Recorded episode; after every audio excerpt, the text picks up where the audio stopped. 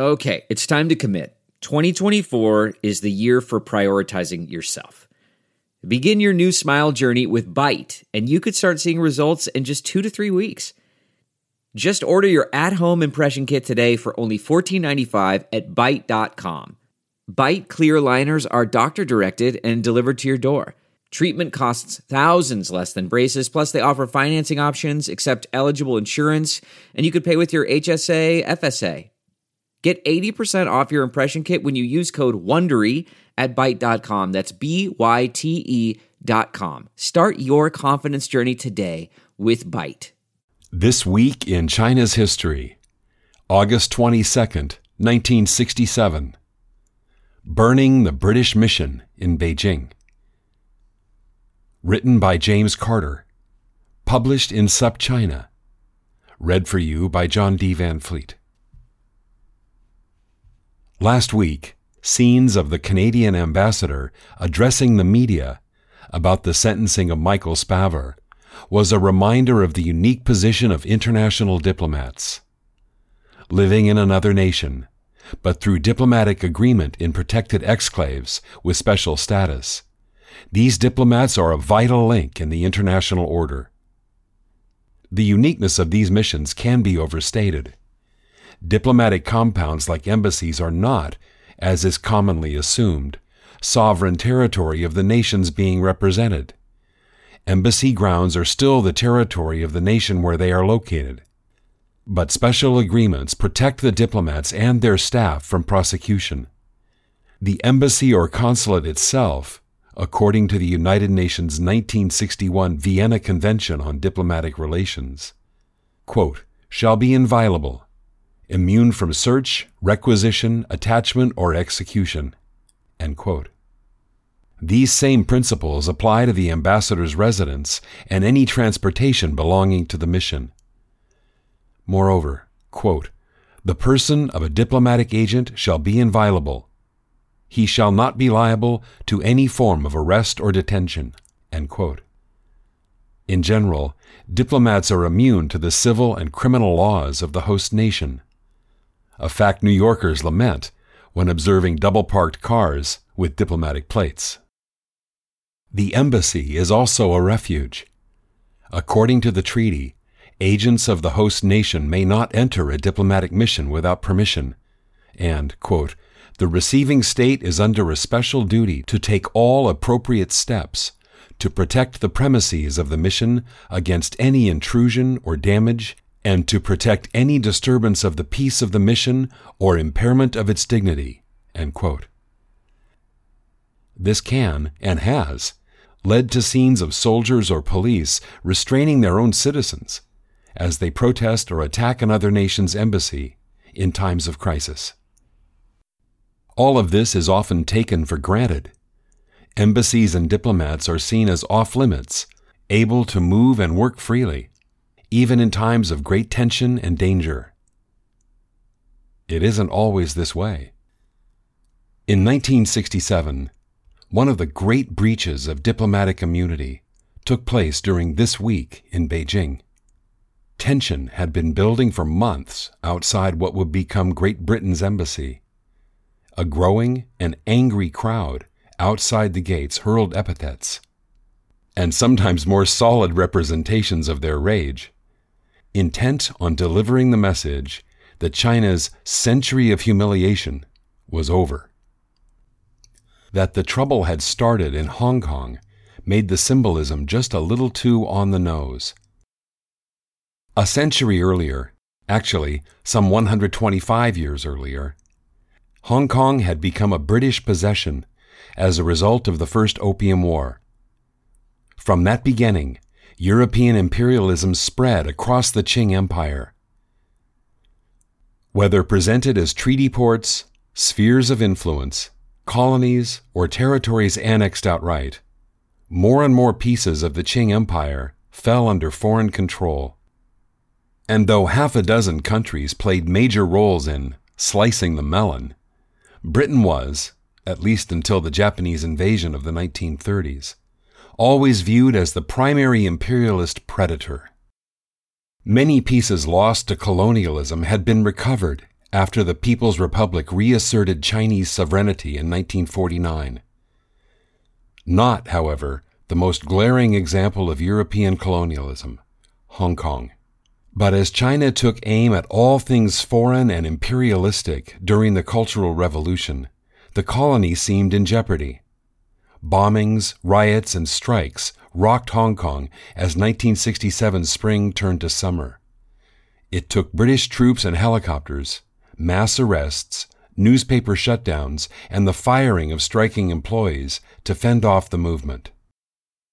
The British response in Hong Kong fed into the rhetoric of the Cultural Revolution, which had begun a year earlier and was at its violent peak.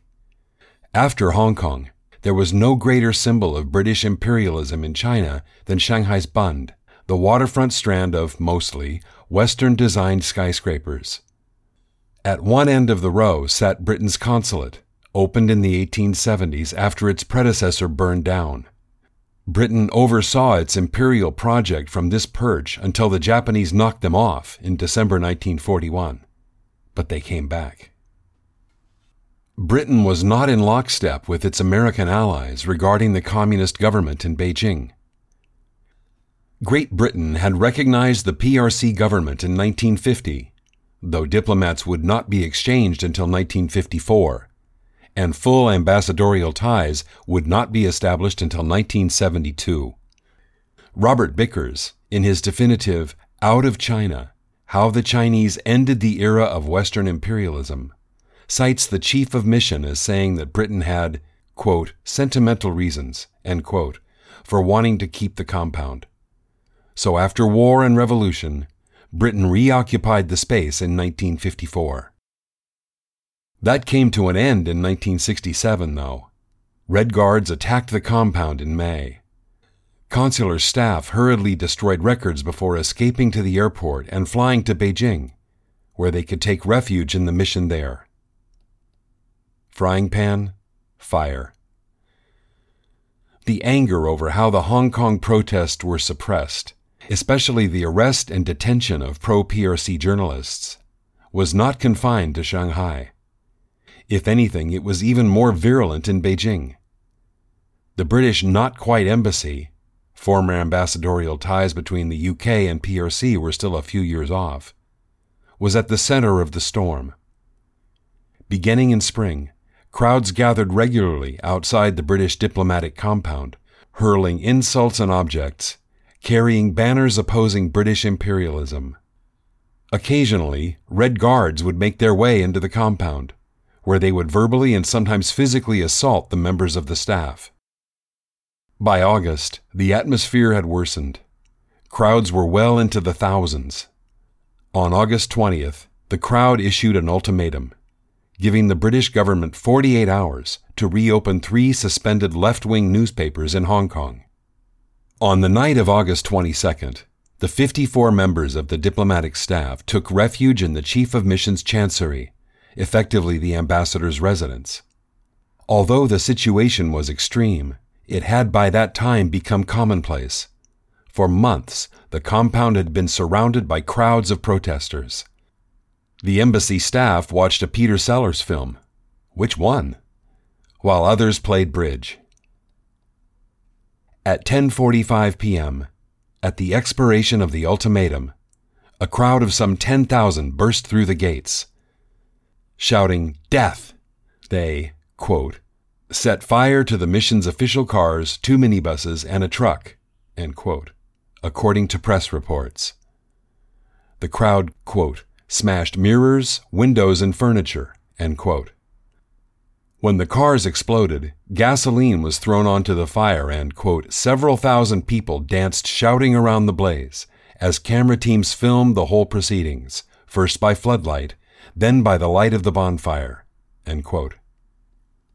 Staffers moved quickly into action, destroying files and documents, but soon had to abandon their task as the crowd breached the buildings.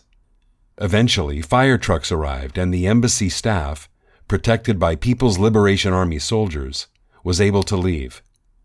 Peter Hodson, the ranking officer, left the compound wearing a bandage on his head and a blood-stained jacket. No one was killed or badly injured, though many in the embassy were roughed up, according to press reports, including sexual assaults against both men and women. In Out of China, Bickers points to this moment as underscoring the weakness of the British position relative to the People's Republic in foreign relations. Although the diplomatic mission was restored, the site remains to this day the British Embassy. The staffers who had endured the siege and arson were not free to go. Exit visas would be denied to British citizens for several years, the staff confined to their supposedly inviolable home as the political winds swirled around them. What I found especially compelling about this event was not the breach itself, shocking as that was, but the reminder that foreigners were traveling in China at the start of the Cultural Revolution. As Bickers writes, at the time of the embassy takeover, quote, there were at least 12 Britons in detention, a dozen Japanese, five West Germans, and another 12 Americans. Tourism to China from Western Europe and Asia, which had commenced in 1963, sputtered on into 1967 and then collapsed. Few who were not ardent political pilgrims would risk visiting. Today, the environment for foreign travelers and expatriates in China is far different.